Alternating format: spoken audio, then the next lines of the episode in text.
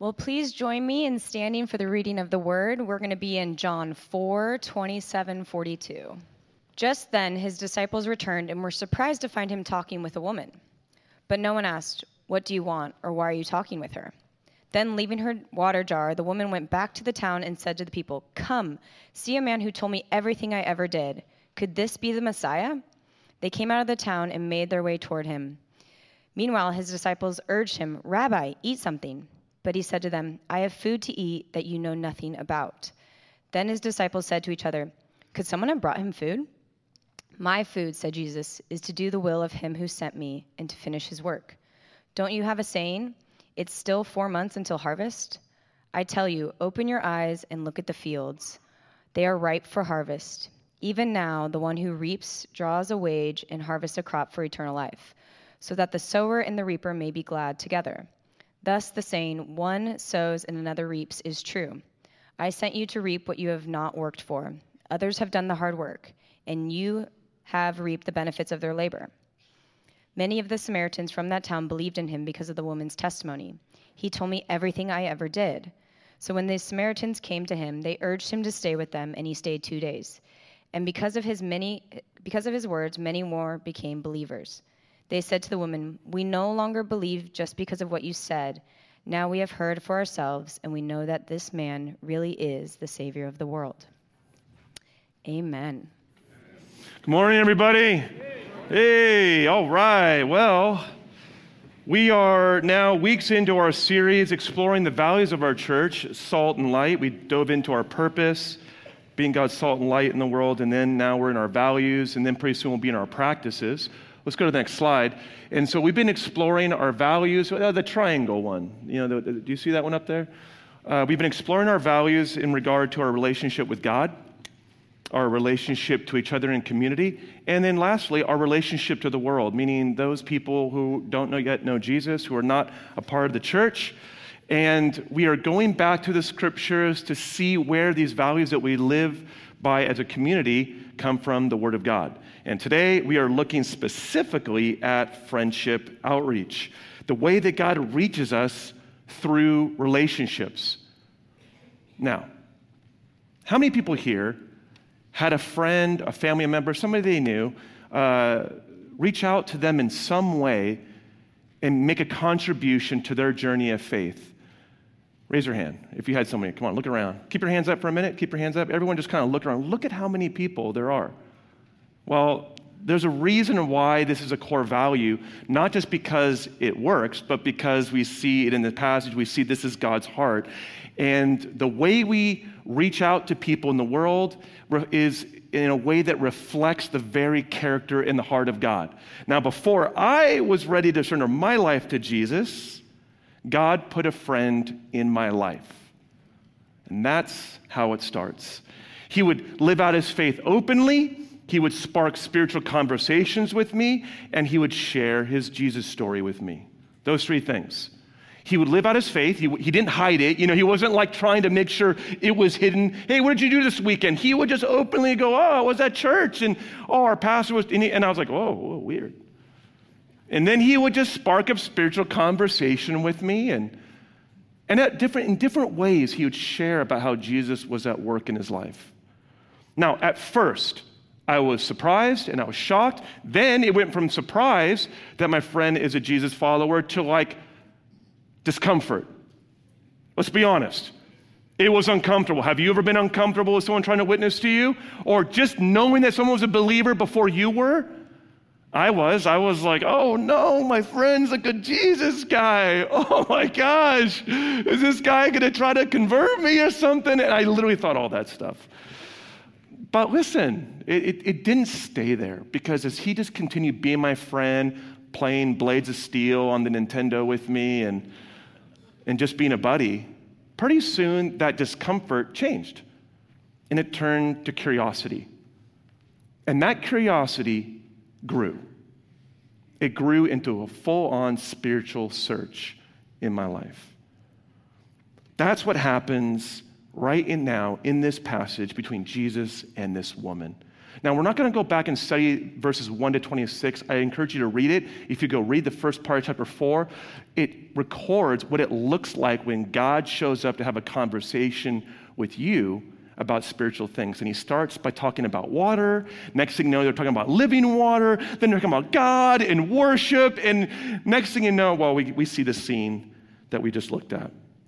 Now, here's the point Jesus sparks a conversation about something sort of just simple water. Hey, can you give me some water? But then it moves into a deeper conversation about God and about eternal life. And the, the lesson is that through a simple relationship with this woman, Jesus awakens her soul and he ignites her faith. And we see what happens for her entire community right? Because then through her network of relationships, right? Her friends, her family, her neighbors, you know, her, I don't know, her running group, her cycling group, whatever, um, her entire village comes to know Jesus and comes into eternal life. And that's what we're going to look at like why God does it this way, how he does it this way. So I want to ask you this what does this passage teach us about Jesus' model of outreach? All right? What does this passage teach us about Jesus' model? If God wants to come into someone's life and he wants to reach them, how does he do it? You know, does he what does he do? Does he, does he show up on their doorstep and try to give them this sales pitch? What does he do? That's what we're going to look at. And we're going to, the focus of the message is the way that Jesus reaches our world is always both relational and it's purposeful. And these two things are not mutually exclusive. Relationship with purpose are not exclusive, they are mutually inclusive, like peanut butter and chocolate. Come on now. Like for the old school, like Laverne and Shirley. That's old school. Come on. They go together, and we're going to find out just how. So let's start with the relational aspect of the way that God reaches us. And to do that, I want to show you a scripture. Uh, 1 John chapter 4. Oh, well, look at that. Yeah, yeah. Thanks for putting that up there. That's a great one. Okay, we'll come back to that. Save that for later, though. We will use that, but I like that you put that there. 1 John 4 9. Check this out. It says this God showed how much He loved us by sending His one and only Son into the world so that we might have eternal life through Him. Here's my question for you What or how does God show His love? Look at this passage. When God wants to show somebody His love to them, what does he do? I remember what I did. On Valentine's, many years ago, I showed up at my not yet wife's front door, and despite her telling me, you better not come to my apartment on Valentine's, I was there at the front door ringing the doorbell with a box of chocolates and a card that I made for her. That's how I showed I was, hey, I'm kind of into you.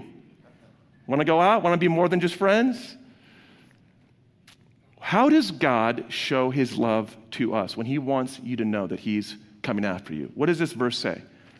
Take a look at it, turn to a neighbor, and just share one thing. What does this verse say? Real quick, real quick. Go ahead and share one thing. How does God show his love?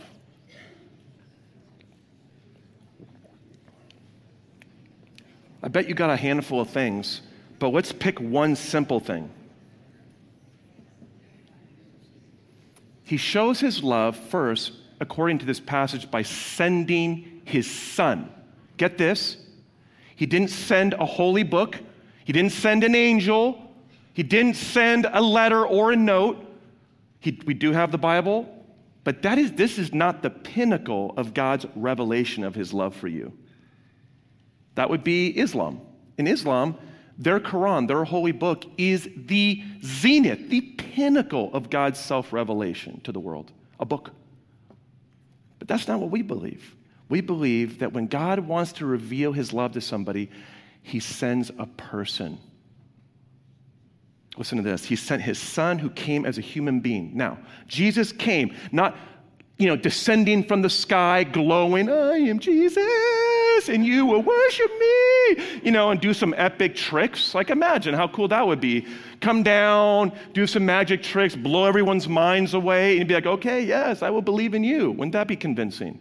But that's not what he does. He comes living with us, he comes laughing, eating, talking, building relationship with us. in a way, God reveals himself in a way that you could almost miss.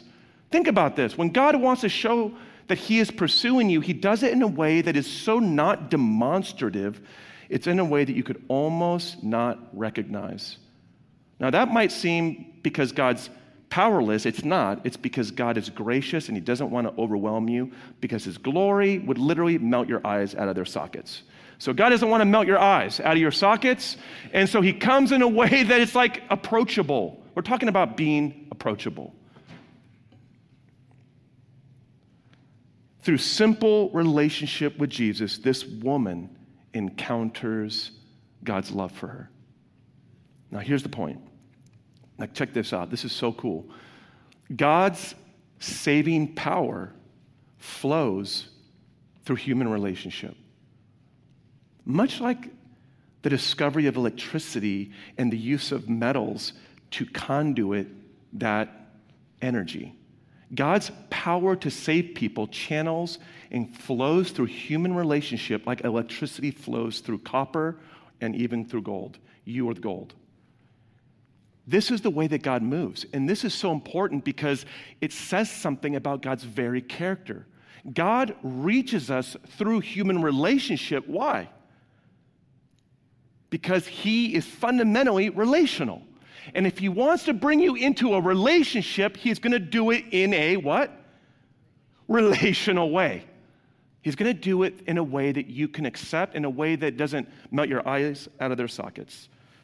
Look at this, verse 28, it says this. Then, let's go back to the passage and rewind to this moment right here, to the very beginning. This woman's showing up. She's traveled a bit of a distance to get her water.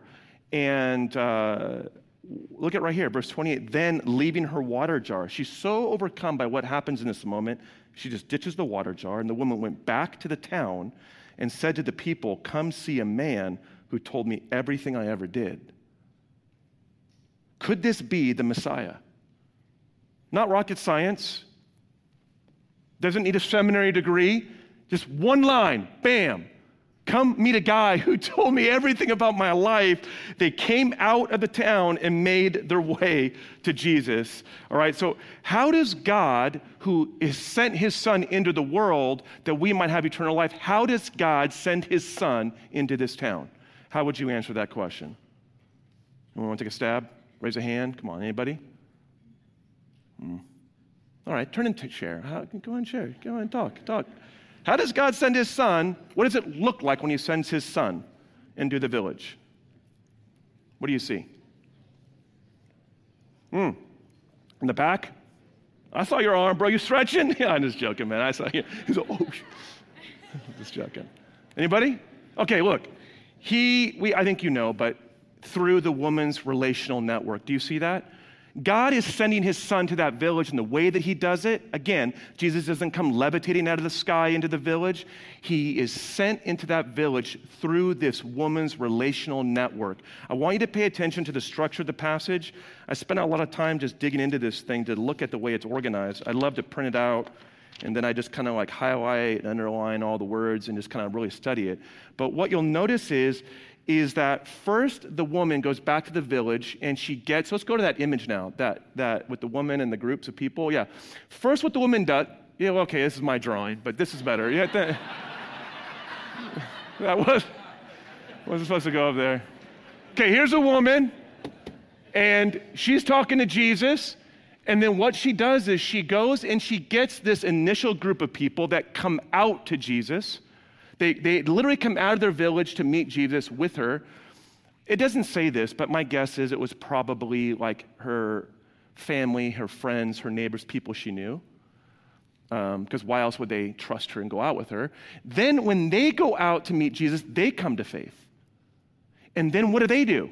Do they like hang out with Jesus and hoist one on their shoulders and march off into the sunset? They do not. Do they huddle up and start their own little cult group and just huddle up together? No, they don't do that either. What they do is they grab Jesus and they go, You've got to come back and what? You've got to come back and you've got to meet our village.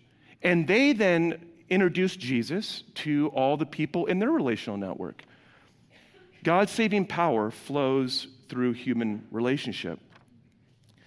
And you can see the way that Jesus in verse 39 brings this initial group to faith. And in verse 41, it says that many more became believers, almost the entire village. So here's my question When you look at this passage, what are the relational elements in this passage? What are the relational elements? If you were to break it down, what's relational about what we just saw? Okay? Can you give me like, come up with like one? Just turn and oh, you want to, oh, okay. Yeah, oh, yeah. Actually, that's really good. Excitement. She's excited. And what do you do when you're excited about a meme or you're excited about a new movie or about a new restaurant? What do you do? I know, I know. I got teenagers. I got teenagers. Forgive me. But what do you do? You share. It's natural. So thank you. Watch. Two things that she does. It is so simple. It's so simple that it's subversive. Sometimes the most subversive things are the things that are the most simple and commonplace. And this is how God reaches out to us. Number one, she invites them to meet Jesus themselves. Come and see a man. Can we put up that verse? Come and see a man. Uh, I think, uh, well, maybe you won't. Yeah, there it is. Who told me everything I ever did. What does that represent? It represents her testimony, her story. She shares her story and she invites people to come and meet Jesus. That's it. It's that simple. Now, watch. Her Jesus story sparks curiosity. In verse 39, many of the Samaritans from that town believed in him. Why? Because of the woman's testimony. Now, let that settle on you for a minute.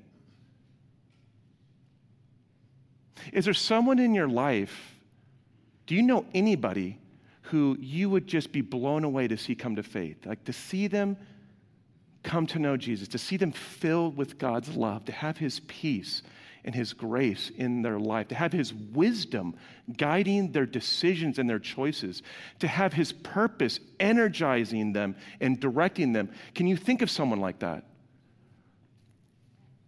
People come to faith by God's design because we share our stories with them. Your relationship with them is the conduit for God's saving power to their life. It's that simple. What's so cool is I remember when I was a freshman at UCSD, and you know, it's a big bio school, big science school. I remember one time trying to talk to my professor about evolution and creation and just asking questions, and he just thought I was a complete fool. And I was like, whoa, be careful here. I just wanted to have conversation, but I was having conversation with my roommate. And we would have these deep conversations that were more apologetics based, finding out questions like things that made it hard for people to believe in God, like how could there be a loving God if there's evil in the world? How can you believe in God and science at the same time? How do you know the Bible is real and reliable? Stuff like this. And I thought if I just argue with him and convince him, and so he would ask me these questions, I would disappear, go find the answer, call my friends, come back, and I would win these arguments. I would pin him to the wall. He would have no rebuttal, and I'd be like, now, are you ready? Ready to accept Jesus? And he would just be like, yeah, but, and he would have another point to make. And then it went on and on and on and on and on. I didn't understand that it's really much more simple. It's not about debating people, it's about befriending, loving, and sharing our story and believing that through that, God is going to do something in their life that you could never do on your own sharing our excitement and inviting friends into something we love is natural. It's what we do, right? Like sharing our excitement about a restaurant, it's natural. Corner pizza in Leucadia, been there? My gosh, you people, you gotta go. Woo-hoo-hoo! I'm telling you, I'm a pizza fanatic. I love this pizza. It's kind of thin, but the crust has got a slight crunch to it. It's not tough. It's not like you have to tear into it, but it doesn't get squishy. And when you bite, there's a slight crunch. Then boom, you've got that whole piece. And they have this one piece, this style of pizza that has a bit of a honey chili drizzle on it. Oh, come on, right? It's got this it's got this spicy and this sweet combo. It'll just knock your socks off. Come on, let's go to Corner Pizza. And so we took my cousin there. We've been taking people there because why? It's what we do. It's what we do. You guys, sharing and inviting is relational.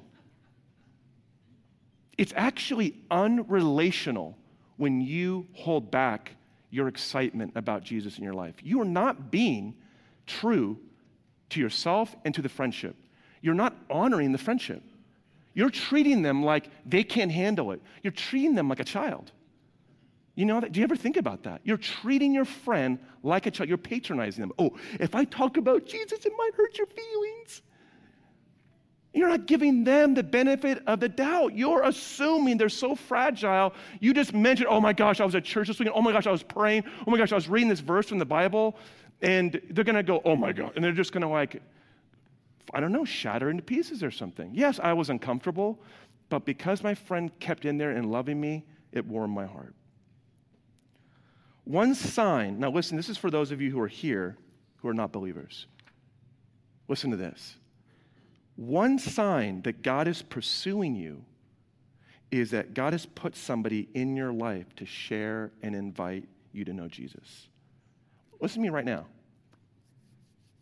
If you have someone in your life who has been sharing Jesus with you, who's been inviting you, I want to encourage you don't just see it on a superficial material level. What the Bible is inviting you right now is to see God Himself is reaching out to you. When I left that note with this beautiful Stacy, that note represented my feelings towards her. It was not me, but it represented me. When that person is inviting you, God Himself is pursuing you. Before I became a Christian, I had my friend Kevin Otsuji on my soccer team, Nancy Lee in my history class, and Payson Lemillier in my geometry class, and one of my closest friends and Joy de Guzman. I had four friends, like a box, they had me trapped. Just inviting me, sharing with me, talking to me. Let me ask you a question. Can you see any sign right now that God is pursuing you with his love? Is there someone in your life who has been sharing Jesus with you? What if God wants you to shift your perspective this morning and go, oh my gosh, God doesn't want to melt my eyes out of their sockets. He has put someone in my life because he's pursuing me. Now, um, uh, let's skip the quote. We don't have time for that. But let's go to the, the next point purposeful. Verse 27. Relational and purposeful. Verse 27, just then his disciples come back. You got to love this, guys. This is so funny. And it says, they were what? don't you love the disciples? This is how you know this is like, this is not propaganda material, you know, because the adherents themselves look absolutely foolish.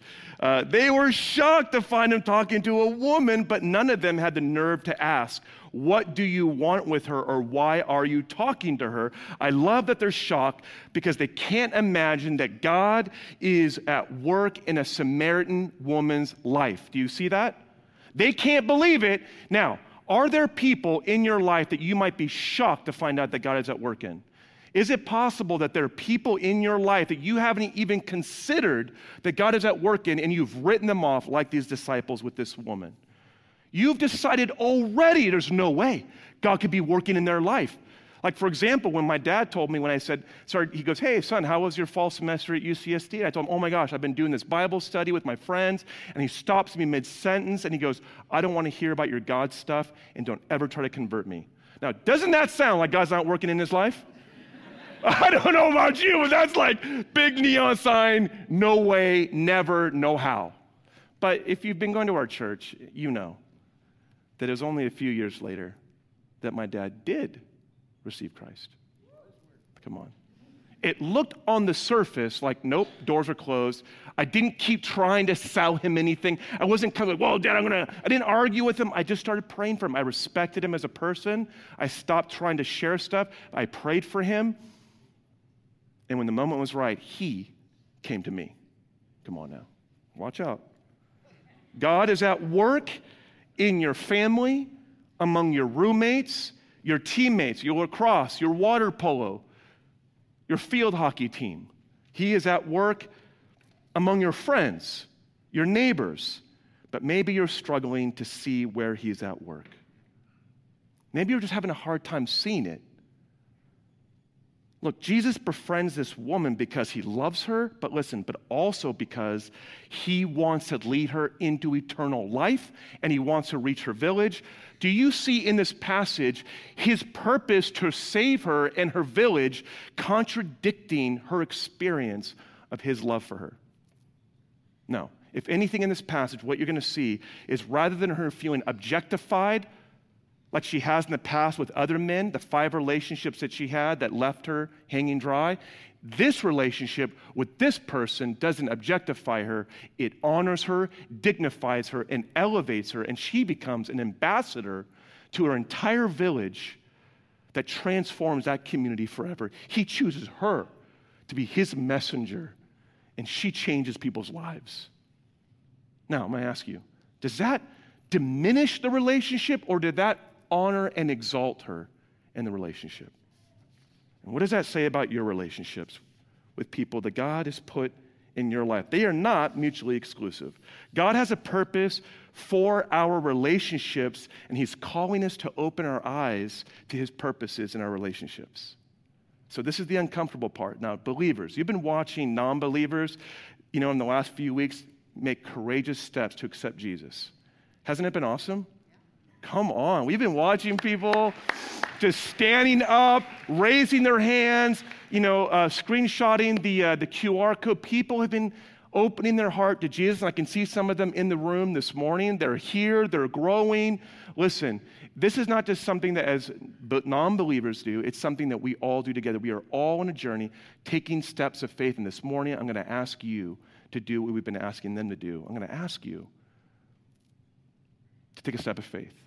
I'm going to ask you to allow God to renew His purposes in your relationships. I'm going to ask you to open your heart to the relationships that God wants to work in in your life, and they may be ones that make you a little uncomfortable. And I am not saying, oh, now I need to get the Bible, and when I see them, I need to throw it at them and run. I'm hoping you won't do that. I did do that for a Valentine one time. No, I won't go into that story, but But I am asking you to begin opening your heart to the relationships in your life with God's purpose. But before we get there, look at verse 35.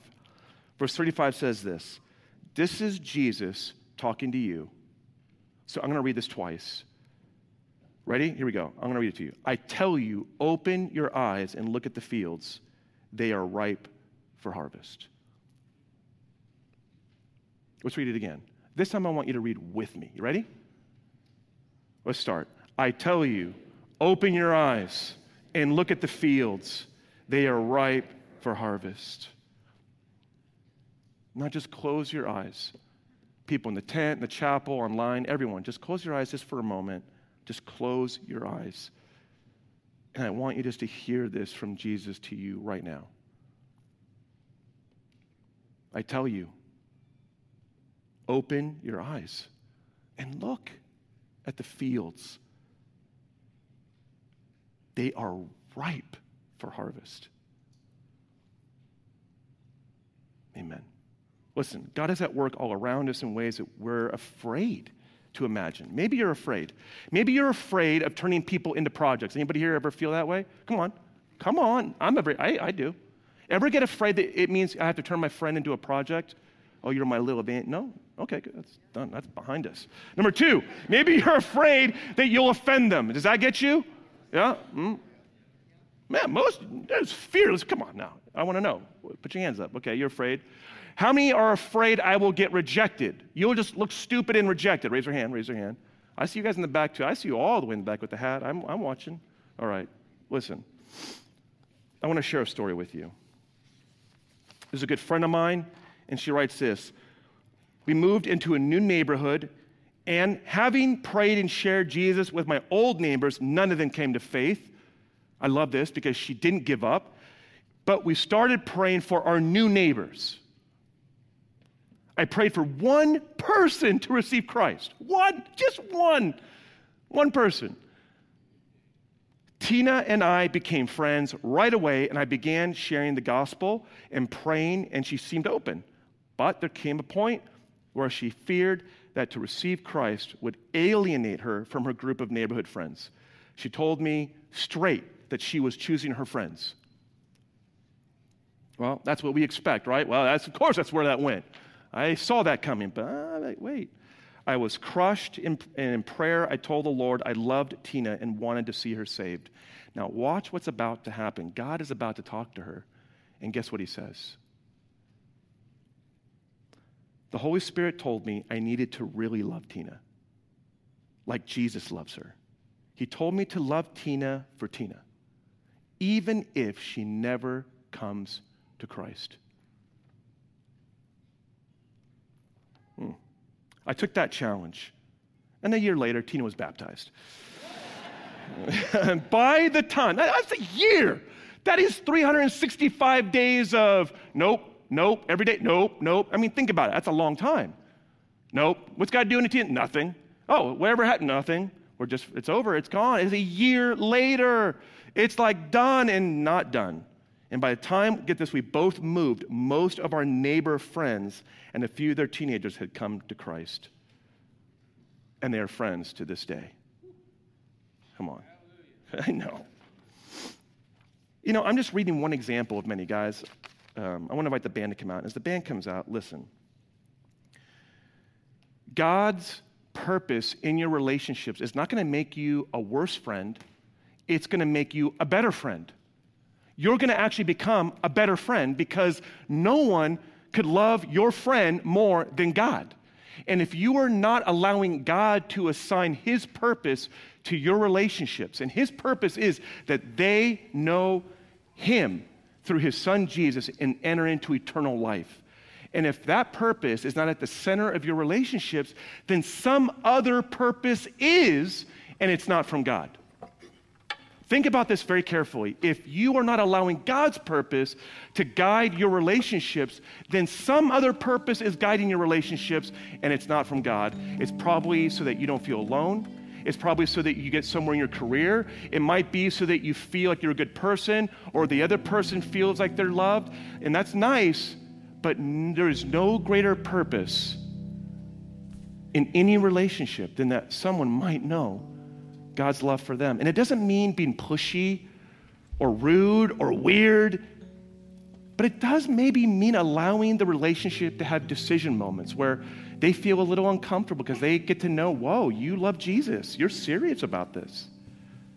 Whoa, they're inviting me now, and they're giving me a chance. And maybe they're not comfortable with that. That doesn't mean you got to force it, but you've got to give them an opportunity because your relationship with them is God's conduit for his saving purpose. In fact, your friendship with them is the evidence that God is pursuing them. If you have a friend with a non believer, a coworker, a neighbor, it is a sign that God is chasing that person. The question is, are you going to open that relationship to His purpose? Are you going to allow Him to renew His purpose in that relationship? I want to give you a chance with this song to allow God to search your heart. To search your heart, to say, to, to know if He is asking you this morning to renew His purposes in some relationship in your life that maybe you just kind of gave up on, stopped believing in, because you know what? You wrote them off, like the Samaritan woman. Ah, God could never do anything in their life. God could never use me. John 13, 20 says this For sure I tell you, he who receives the one that I send out receives me.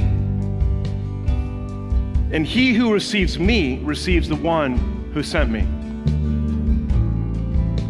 Jesus is talking about you. When someone receives you, they are receiving God. When someone when God puts you in someone's life, he is putting himself in their life. I don't know about you, but that is like an amazing thing. That you are the extension of Jesus to that person's life because he loves them. And so, what does he do? He puts someone that cares about them as well to express his care for them. Like you're like a living parable. And the way that you love him is meant to make tangible and human and concrete the supernatural qualities of his love for them. That is the way God has done it for 2,000 years. And that is the way he's doing it right now, today. And my invitation to you is will you allow God to renew his purposes in your relationships?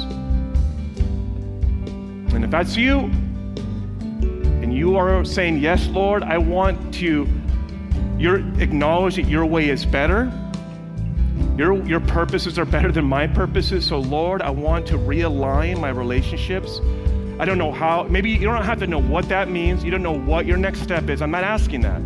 I'm just asking that you maybe are willing to say, I'm, I want to do that. And if that's you, then I want to just invite you to stand. And as you stand, um, it's a way of just declaring publicly that you need God's help. You God, I need your help. You're saying, God, I need your help today to restore and renew your purposes to my relationship ah, with that neighbor or gosh, God, I have never opened my soccer team to you. I remember in college, this the goalie of the team said, I want God to use me for my team. Her boyfriend was also the goalie on his team. And I invited both of them. Will you let God use you? The boyfriend said no. Jamie Lautenschlager said yes. Two years later, she had multiple friends who had come to Christ. And her boyfriend sat and, st- and looked at me and he said, I wish I could go back in time. And I wish I had said yes to that moment and that opportunity. Now, listen, if you're standing, this is between you and God, not between me and you, not between you and anybody else, between you and God and you're just saying, God, I want you to use me, I want you to pray a simple prayer, and I'm going to give you a simple next step that you can try. Number one, let's just open our hearts and just pray. Lord Jesus, just repeat after me. Lord Jesus, I open my relationships to your purposes. Your purposes are more loving, they are more generous, they are more sacrificial, they are more joyful, they're more exciting and they are more purposeful. I know that's redundant than anything I could come up with. Holy Spirit, open my eyes to see the ripe harvest. Okay, listen, if you're ready to take a next step, I want to give you one right now. It's super easy. Can we go to that slide with Alpha? Look, the Alpha slide. We got Alpha coming up um, week after Easter. Yeah, yeah, right here. March 6th at 1045 in C105. If you are standing, or maybe you're sitting, but you want to do this and you want to know how to take a next step, I know. It might be a lot of people. I don't care. I really don't care. Let's do it. I want to challenge you. Will you go? Just go. Go to that room, let's pack it in, and if it gets too big, we'll go somewhere else, we'll figure it out. But I want to encourage you, just go, and we're going to help you. Number one, we're going to help you see the people that God's put in your life with spiritual eyes. Number two, we're going to help you connect with other people who are trying to do the same thing so you don't feel alone. Number three, we're going to explain to you what Alpha is. And the week after Easter, we're going to invite you to be open with those relationships that God's given to you to invite someone to Alpha and the way that Alpha is a safe place for conversation, for exploring who Jesus is, exploring questions of what is prayer, what is faith, is the Bible reliable? You don't have to do it alone. We could do it together in a way that's not scary, in a way that's not going to, you know, push anything on anybody. But I guarantee you, if we just, if the people, if you, if we just do this,